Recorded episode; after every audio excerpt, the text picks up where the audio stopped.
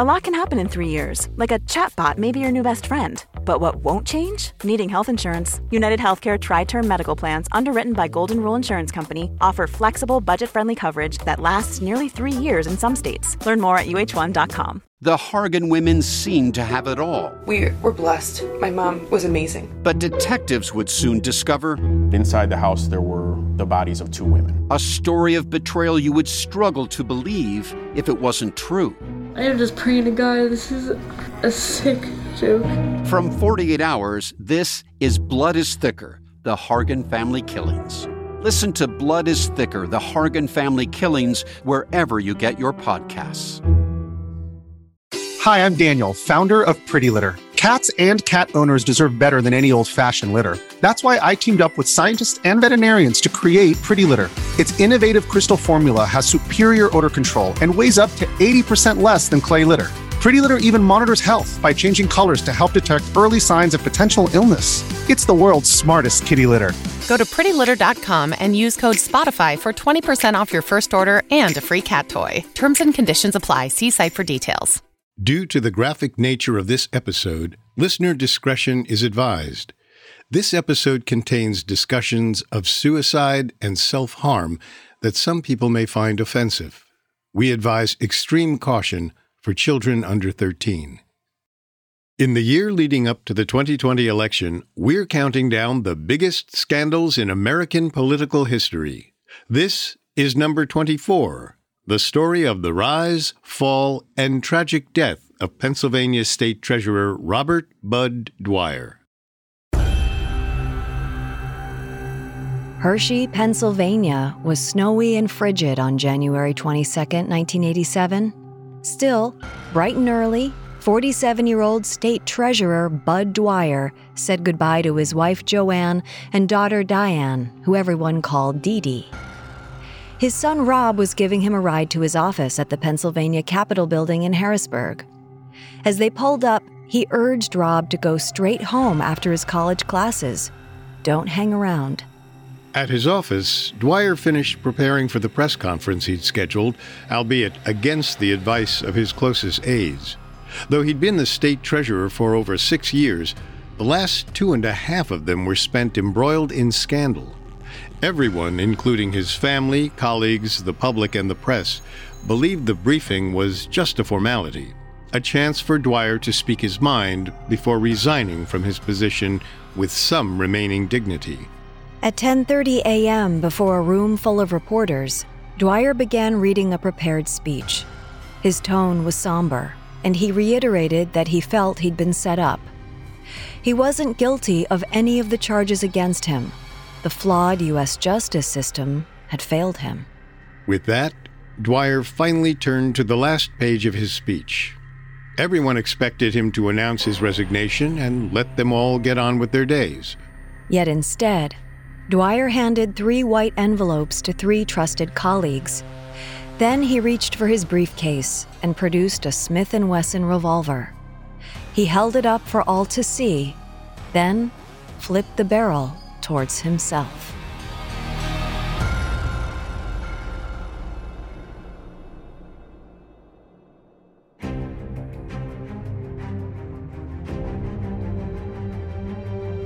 Welcome to Political Scandals, a Parcast original. I'm Richard. And I'm Kate. You can find all episodes of Political Scandals and all other Parcast originals for free on Spotify or wherever you listen to podcasts. To stream political scandals for free on Spotify, just open the app and type Political Scandals in the search bar. At Parcast, we are grateful for you, our listeners. You allow us to do what we love. Let us know how we're doing. Reach out on Facebook and Instagram at Parcast and Twitter at Parcast Network. Today, we're covering the financial saga that took down Pennsylvania State Treasurer Budd Dwyer and the ongoing debate about his innocence or lack thereof. We'll then look at the events of January 22, 1987, when Dwyer took his own life during a press conference and the lasting impact of that harrowing day. Richard Budd Dwyer grew up in Blooming Valley, a small Pennsylvania town 90 miles north of Pittsburgh. After a happy childhood, Dwyer grew into a sharp student and chose to study political science and economics in college. He later earned his master's degree in education. It was through teaching that he met his future wife, Joanne, at Cambridge Springs High School. Just months before their wedding, an opportunity in the summer of 1963 solidified Dwyer's interest in politics. He went to Poland as part of a community ambassador exchange program. While 23 year old Dwyer had always been a proud American, experiencing a communist country firsthand further deepened his love of democracy. In fact, it made him want to join the government. When Dwyer returned home in August 1963, he announced he intended to run for political office. His soon to be wife was surprised, but still nonetheless happy to support his dream. Dwyer set his sights on the Pennsylvania House of Representatives. As luck would have it, in 1964, two legislative districts had been merged into one, which pitted two incumbents against each other. The vote was likely to split, creating an opportunity for someone new to take the election instead. So Dwyer threw his hat in the ring. But it wouldn't be easy. With little money and no experience or political connections, Dwyer turned to the one thing he did have friends. He implored his fellow educator, Fred McKillop, to become his campaign manager. When McKillop protested that he wasn't qualified, Dwyer just smiled and handed him a book on the subject. From there, the two men mounted a grassroots campaign to win Dwyer a Republican seat in the Pennsylvania House of Representatives. Tirelessly, they knocked on doors and traveled to county fairs talking with constituents. The opportunity for Pennsylvanians to see Dwyer's gregarious, friendly manner in person won them over.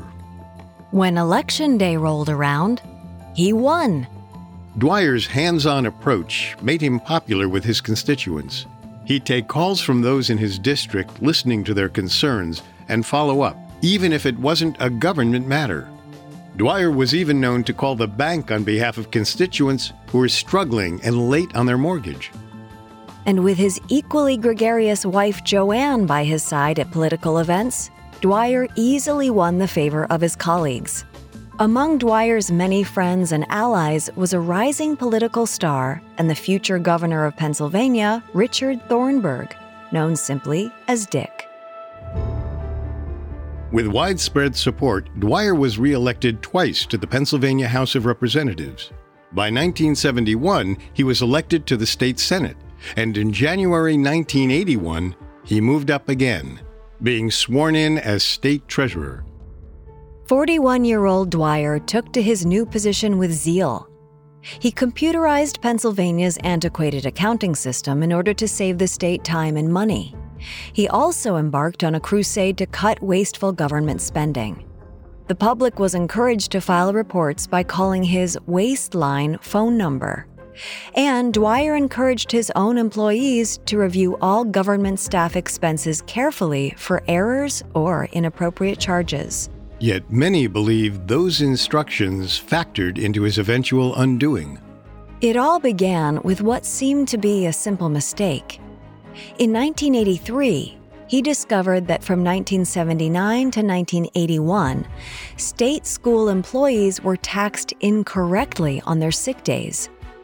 Though it happened before Dwyer was treasurer and there appeared to be no malicious intent, it was his problem now. The rogue error resulted in 200,000 school employees overpaying an estimated $40 million in federal Social Security taxes, and they were all entitled to refunds. The problem was that to recover these overpayments for the teachers, coaches, lunch ladies, and librarians of Pennsylvania, an accounting firm needed to be hired to determine each refund and to follow up with employees on repayment. Such specialized work was a monumental task, and Pennsylvania expected to pay millions of dollars to the firm selected. Typically, government contracts are assigned through a bidding process. Several different companies propose why they would be the best for a job, and the government evaluates each bidder. But this route can be unnecessarily drawn out, taking years to complete.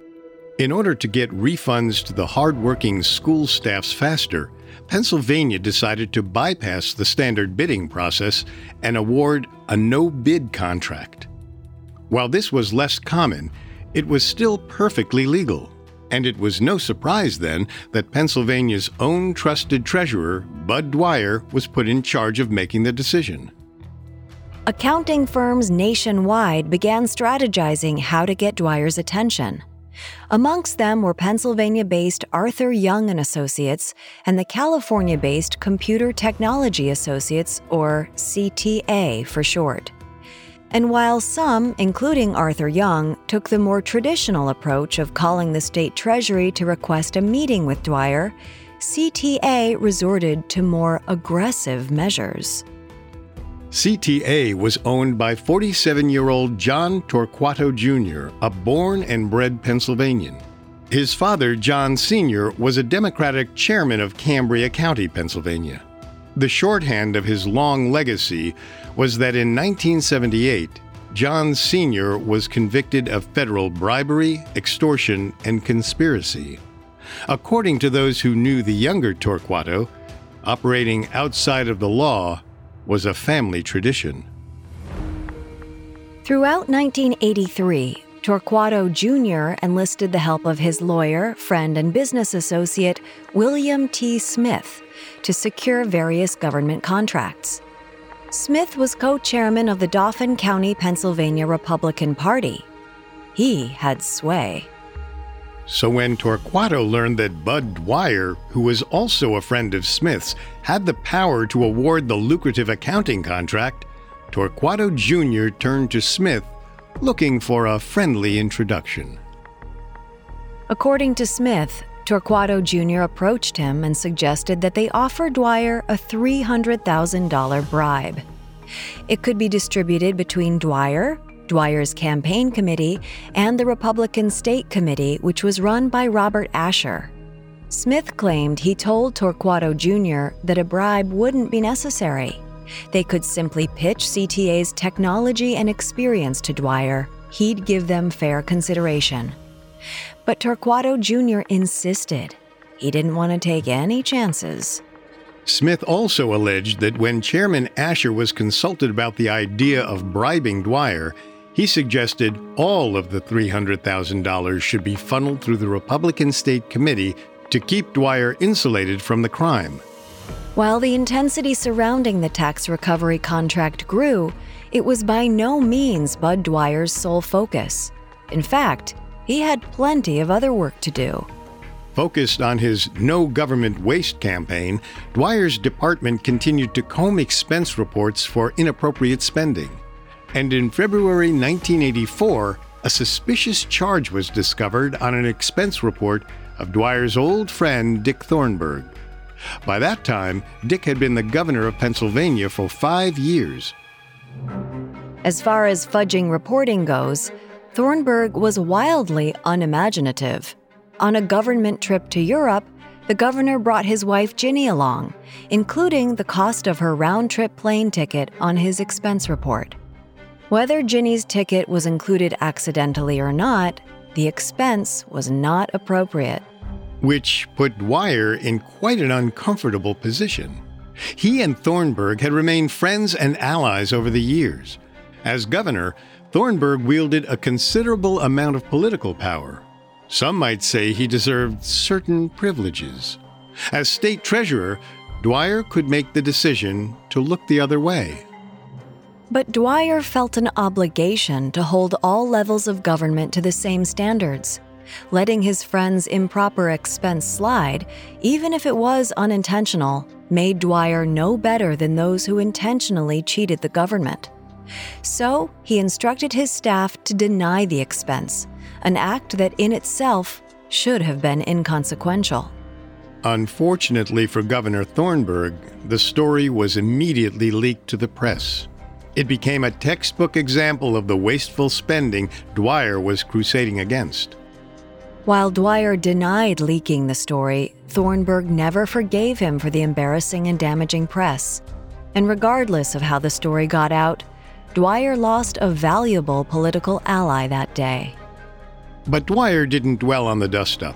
He had plenty of work to do, so he doubled down and turned his attention to the tax recovery contract. And on May 10, 1984, he surprised many Pennsylvanians when he selected CTA for the job. Up next, CTA inks the government contract, but at a very high price tag.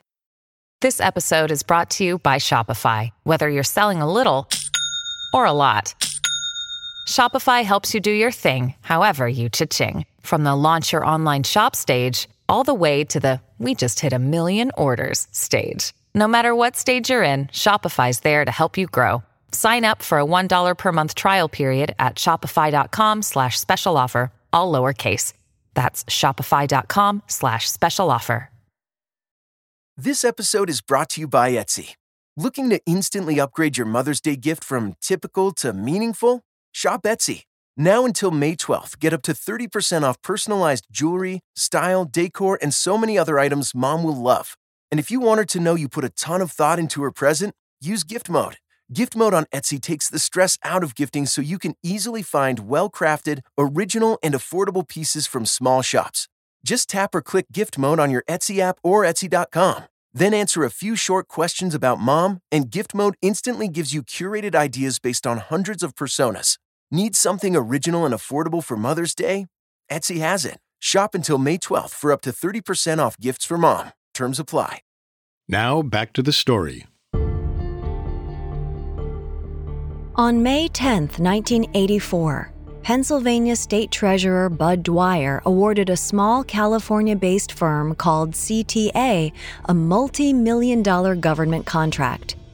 They were tasked with determining the federal refunds owed to over 200,000 state school employees. But CTA would never even get that far. That's because Dwyer's estranged political ally, Pennsylvania Governor Dick Thornburgh, received an anonymous memo alleging that bribery had taken place. Budd Dwyer topped the list as one of the individuals who'd allegedly received a bribe. Thornburgh wasted no time reporting the memo. Any information pertaining to the contract was then added to an already open investigation of John Torquato Jr., the head of CTA. Federal prosecutors were already investigating allegations that Torquato had paid officials in Pittsburgh and Allegheny counties for similar contracts. It's unclear whether Dwyer knew anything about this, or if he even accepted the bribe from Torquato. We'll get to those questions in a moment. But as a career politician, he knew he needed to distance himself from Torquato immediately. On July 11, 1984, he rescinded the contract and cut ties with CTA. But it was too late to avoid scandal. Dwyer, Torquato, William Smith, and Republican State Committee Chairman Robert Asher were already under investigation. Eventually, the feds indicted all four men on various charges. Some were tried and convicted, others finagled plea deals and unfortunately, many of the reports they gave conflicted. One defendant, William Smith, even contradicted his own testimony. As they tried to reduce their own sentences, each man turned on the others and offered his own version of events. For these reasons, we'll never know exactly who said what to whom or who was guilty or innocent. But it didn't matter the scandal would tarnish all four of them. The U.S. Attorney indicted John Torquato Jr. and William T. Smith on October 23, 1984. Torquato was tried first. Despite his reputation for being the mastermind behind several conspiracies, he initially pled not guilty to 16 charges. But on December 17th, he suddenly changed his plea. In exchange for his cooperation in the other cases, the presiding judge, Malcolm Muir, was asked to drop 15 of the charges against him. Muir agreed, and Torquato pled guilty to just one count of conspiracy. He was sentenced to four years in prison. In exchange, Torquato swore under oath that in March of 1984, Smith had offered Dwyer a $300,000 bribe, and Dwyer had accepted. Smith, on the other hand, stuck to his guns and pled not guilty. At his own trial, he testified that it was Torquato who offered Budd Dwyer the $300,000 bribe. And he emphasized that Dwyer rejected the bribe. Dwyer told the same version of events when he testified at Smith's trial. Nevertheless, Smith was found guilty of multiple charges and sentenced to 12 years in jail. Oddly, while Torquato and Smith were behind bars, things were looking less bleak for Budd Dwyer. Amid the investigation, he won re election as treasurer in November 1984. It was an encouraging sign that his constituents believed in his innocence. Throughout 1985, the story drifted in and out of the news, but there wasn't much he could do but wait. So, the affable politician and loving family man carried on. Until May 13, 1986, when he and Robert Asher were served indictments. In reply, Dwyer denied any wrongdoing and maintained his innocence, even though the evidence against him was damning. The FBI had seized a coded computer tape from CTA's office in July 1984. It indicated that Dwyer was to receive a $300,000 payoff for awarding CTA the contract. And on top of that, four witnesses corroborated Smith and Torquato Jr.'s statements that Dwyer was offered a bribe. Whether Dwyer knew about the tape remains unknown, but he told investigators that Smith merely made a generic offer to help him with his campaign, and that the offer was made after the CTA contract was signed. He also argued that he never actually received any money. Torquato's interest in paying him a bribe was a far cry from Dwyer accepting one. Still, there was mounting pushback against Dwyer. A representative of CTA's competitor, Arthur Young and Associates, stepped forward offering to testify. They claimed that their firm had submitted a proposal for the contract that was more efficient and would cost less than CTA's.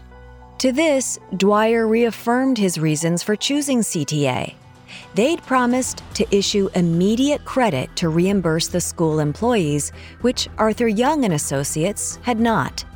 But he sheepishly admitted he'd never asked Arthur Young to offer immediate credit. This withholding of information was problematic. Hoping to avoid a risky and costly public trial, Dwyer's lawyer asked the prosecutor for a deal. Would he drop all charges if Dwyer resigned his position as state treasurer? The prosecutor declined. That was too lenient. However, he did offer to let Dwyer plead guilty to a single charge of receiving a bribe, which had a maximum sentence of five years, in exchange for his resignation and his cooperation with the government's case. This miffed Dwyer, who hadn't asked his attorney to seek a deal in the first place. He insisted he wouldn't admit guilt for something he did not do. So Dwyer put his faith in the U.S. justice system, ready to spend every penny he had to prove his innocence. On November 5, 1986, the case went to trial. The proceedings were held in Williamsport, a smaller town meant to ensure juror neutrality. But the change of venue also meant the notoriously tough judge Malcolm Muir would preside over the case. Among the prosecution's witnesses was William Smith, who agreed to testify against Dwyer in the hopes his 12 year sentence would be reduced.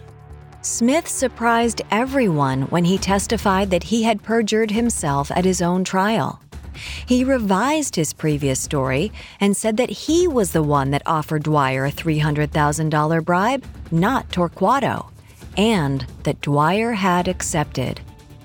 Whichever version was the truth, Smith, now a convicted felon, had confirmed that he was also a liar. As for the defense's argument, Dwyer's lawyer chose not to present any witnesses. Dwyer didn't even take the stand in his own defense. His lawyer argued instead that the government's case was flimsy and not sufficient for a conviction. He and Dwyer were confident that the jury would see it their way. So the revelation on December 18th was one of shock and horror for the defense.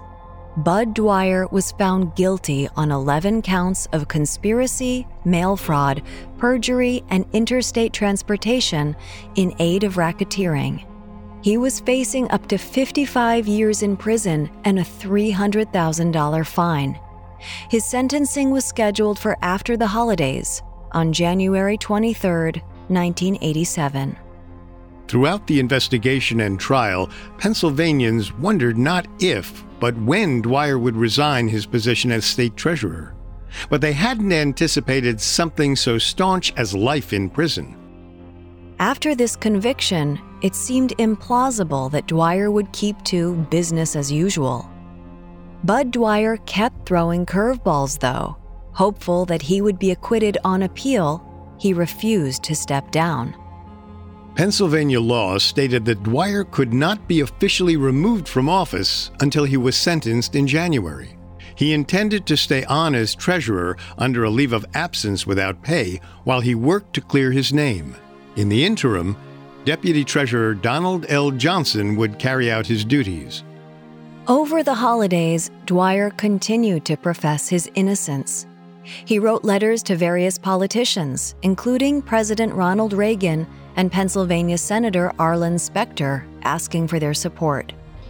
He insisted that Governor Dick Thornburgh had pushed for his conviction out of spite. Dwyer had been duped into doing business with CTA. He was simply a victim of Torquato's poor judgment and irresponsible actions. The witnesses who testified against him, including his old friend William T. Smith, had lied to save themselves. The list of excuses went on and on. But was anybody listening? Prior to the CTA scandal, Christmas in Budd Dwyer's household was happy. It was the family's favorite time of year. But the Christmas of 1986 was different. The trial had taken its toll on the family. Dwyer's children, 21 year old Rob and 18 year old Dee Dee, were burdened by the knowledge that it might be their last holiday together for a very long time, if ever. Joanne tried to keep things light, but Budd was understandably anxious, exhausted, and depressed. He set up a typewriter in the kitchen. Explaining that he was working on his memoir, he typed furiously for hours and kept notes in a journal. He also wrote increasingly dark letters to his sister Mary. Fearing her brother might hurt himself but not wanting to alarm Joanne, Mary suggested to her sister in law that Dwyer shouldn't be left alone for any length of time. Unbeknownst to Joe, one of the things worrying Dwyer most was his family's future. As predicted, his defense had been expensive.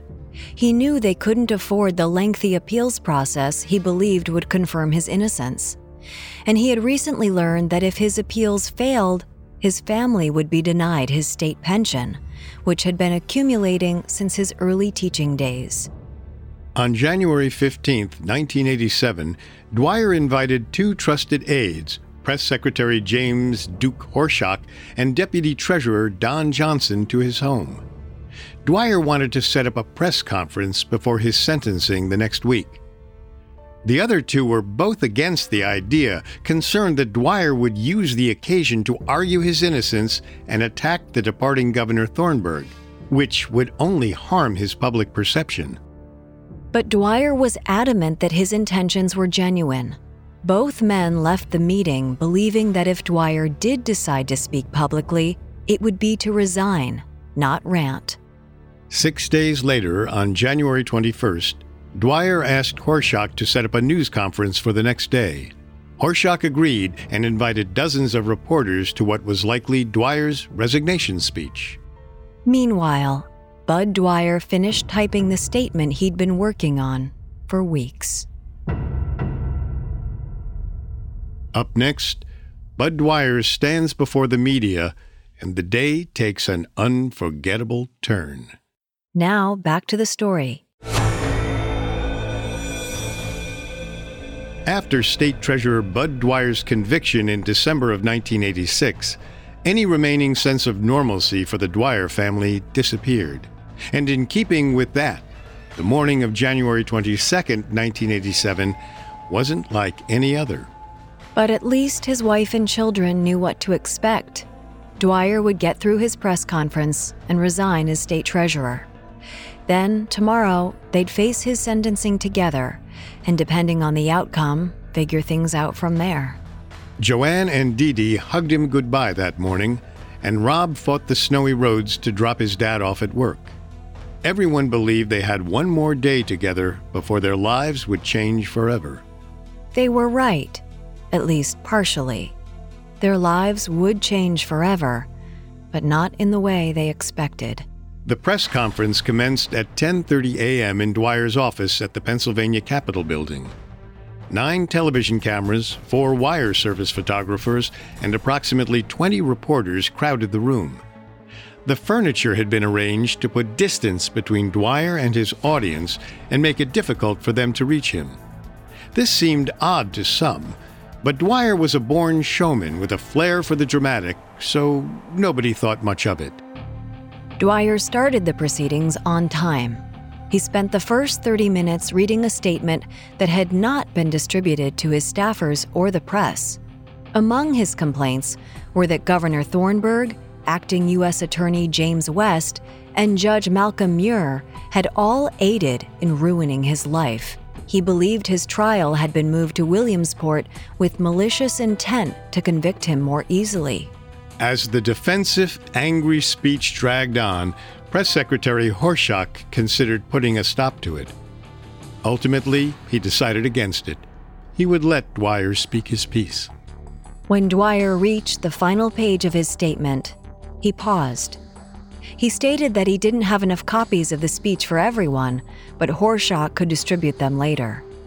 Everyone in attendance anticipated that this was the moment when he would finally officially resign.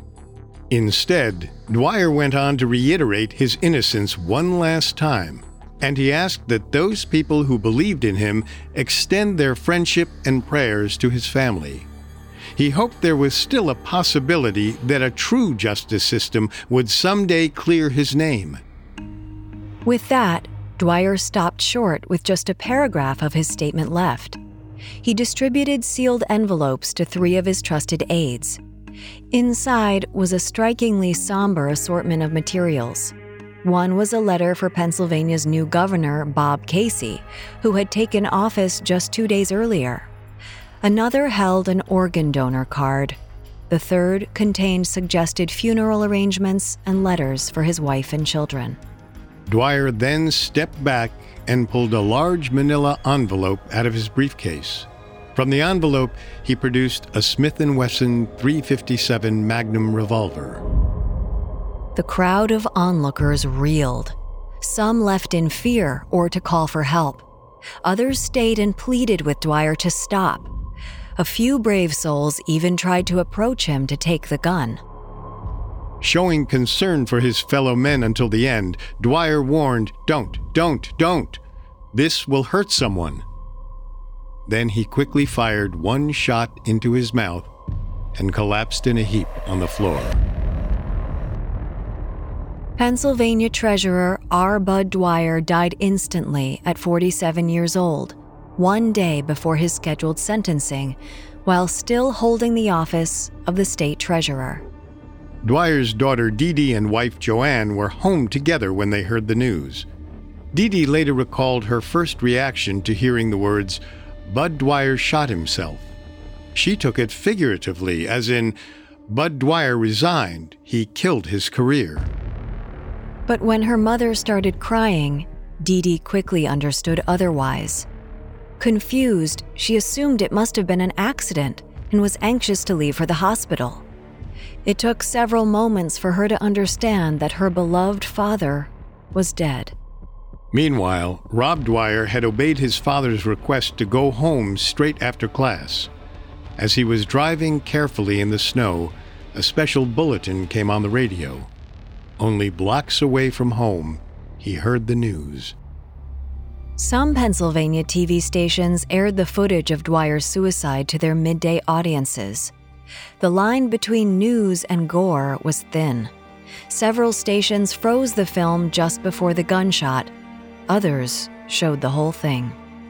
Even worse, the snowy conditions that day meant many school children were home on a snow day. Dozens of them saw the graphic footage on TV.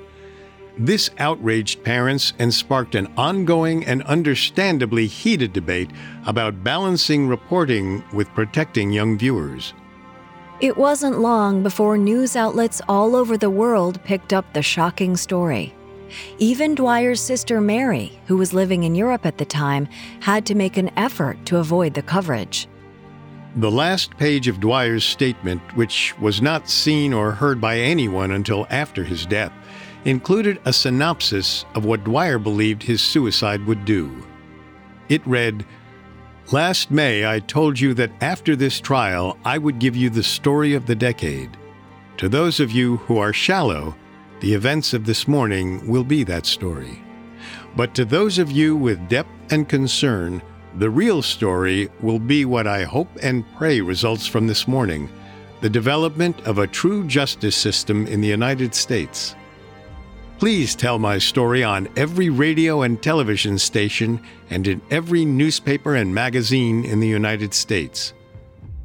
Please make sure that the sacrifice of my life is not in vain. Unfortunately, Dwyer's intended message was lost in the horror of the event. His actions were primarily reported on in the context of the bribery scandal. Few people, other than his family and close friends, paid much attention to his plea for justice. But while Dwyer's final act may not have had the impact he desired, the timing certainly did. One reason Dwyer held on to his position as state treasurer for so long was that he hated the idea of Governor Dick Thornburgh having the pleasure of replacing him. Their sour relationship limped on until Dwyer's passing. But Thornburgh was finally out of office. Two days earlier, on January 20th, Democrat Bob Casey had been sworn in as the new governor of Pennsylvania. The responsibility to replace Dwyer would be his. Even more important than denying Thornburgh the opportunity to replace him was providing for his family. Once Dwyer was sentenced, state law would have prohibited Joanne from collecting his state provided pension benefits. But because Dwyer died while still in office, his widow was entitled to his full survivor benefits, which totaled over $1.2 million. Friends and family have confirmed their belief that the timing of his suicide was motivated by the overwhelming desire to make sure Joanne was financially stable. On Monday, January 26, 1987, hundreds of mourners attended Budd Dwyer's funeral at the First Baptist Church in Meadville, Pennsylvania. Heartfelt eulogies by his wife, friends, and the Reverend all proclaimed his innocence. While the graveside burial was kept private, constituents lined the snow packed route from the church to the cemetery, waving American flags to show the family their support. In the following weeks, Dwyer's lawyers filled an unsuccessful appeal.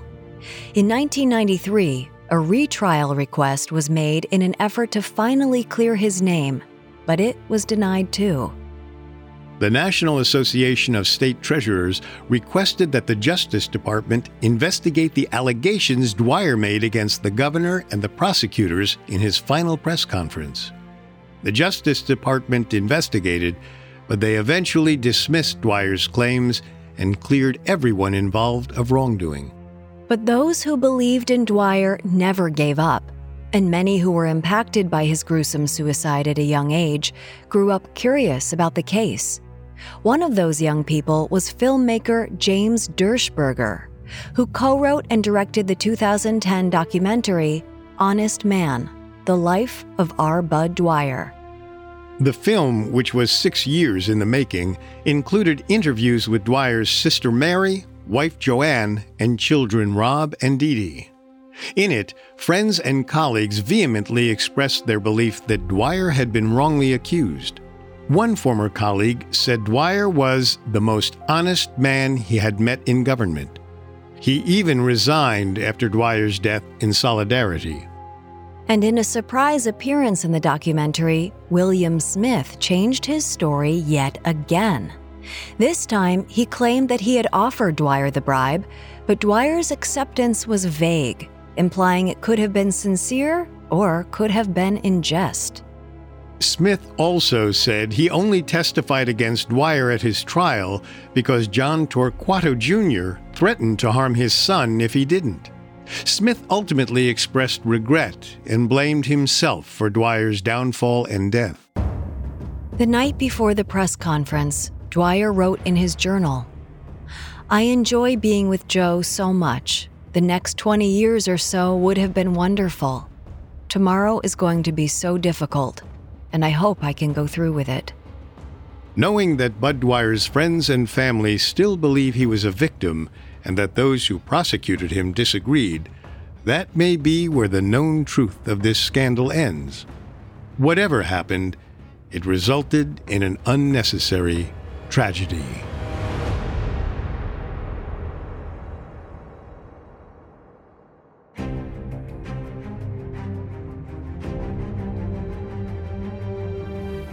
Thanks for listening. We'll be back next week with scandal number 23 Boss Tweed, the politician who in 1877 was convicted of stealing tens of millions of dollars from New York City taxpayers. You can find all episodes of Political Scandals and all other Parcast originals for free on Spotify. Not only does Spotify already have all of your favorite music, but now Spotify is making it easy for you to enjoy all of your favorite Parcast originals for free from your phone, desktop, or smart speaker. To stream political scandals on Spotify, just open the app, tap Browse, and type Political Scandals in the search bar. We'll see you next time. Political Scandals was created by Max Cutler and is a Parcast Studios original. It is executive produced by Max Cutler, sound design by Anthony Valsic, with production assistance by Ron Shapiro, Carly Madden, and Travis Clark.